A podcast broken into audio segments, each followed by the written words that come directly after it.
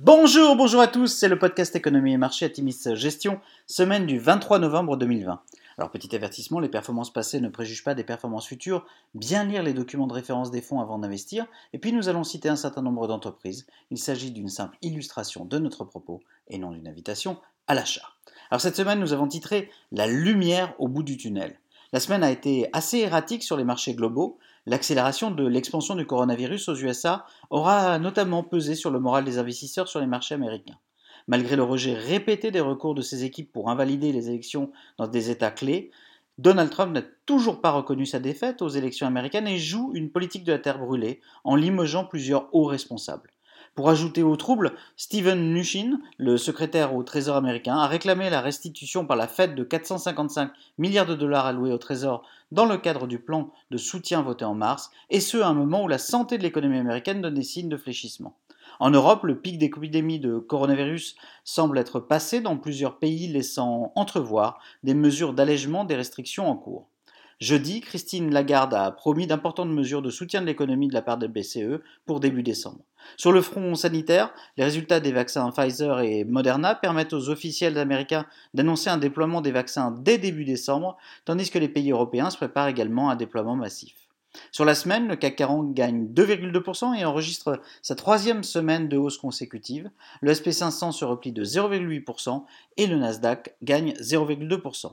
Alors du côté des sociétés, encore une belle semaine de publication. En Europe, Experian publie un T2 au-dessus des attentes avec une croissance organique de 5%. C'est un fort rebond après une baisse de 2% au T1 avec l'effet Covid-19.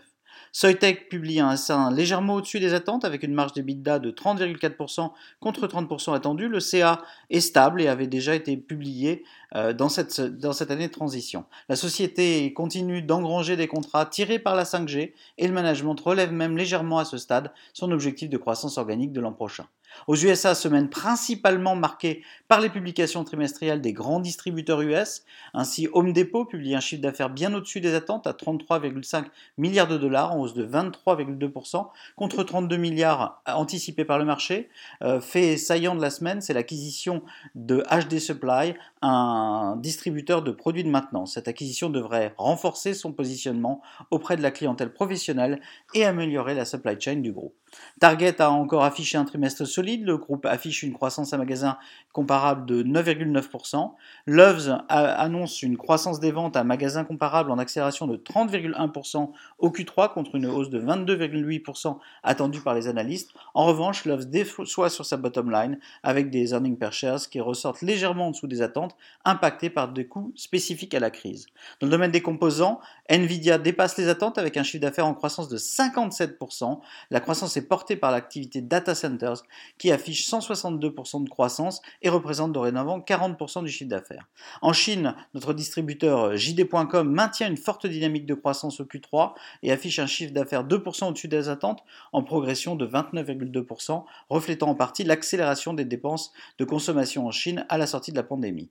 Enfin, Tesla intègre le SP500, propulsant le titre de plus de 20% sur la semaine.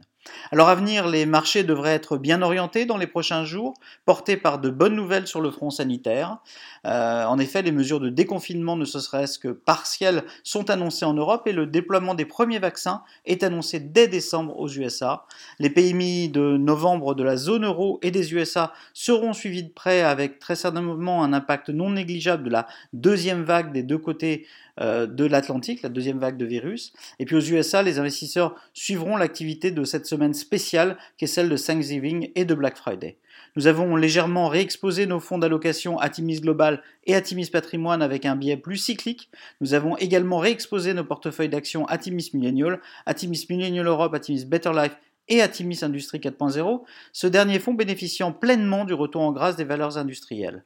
L'enjeu est de capter une partie du rallye actuel sur les cycliques sans capituler sur nos beaux dossiers de croissance dont les perspectives de long terme restent intactes. Un exercice qui exige du doigté et ne remet pas en question, bien au contraire, notre invitation à continuer des investissements graduels. Nous vous souhaitons une excellente semaine à tous.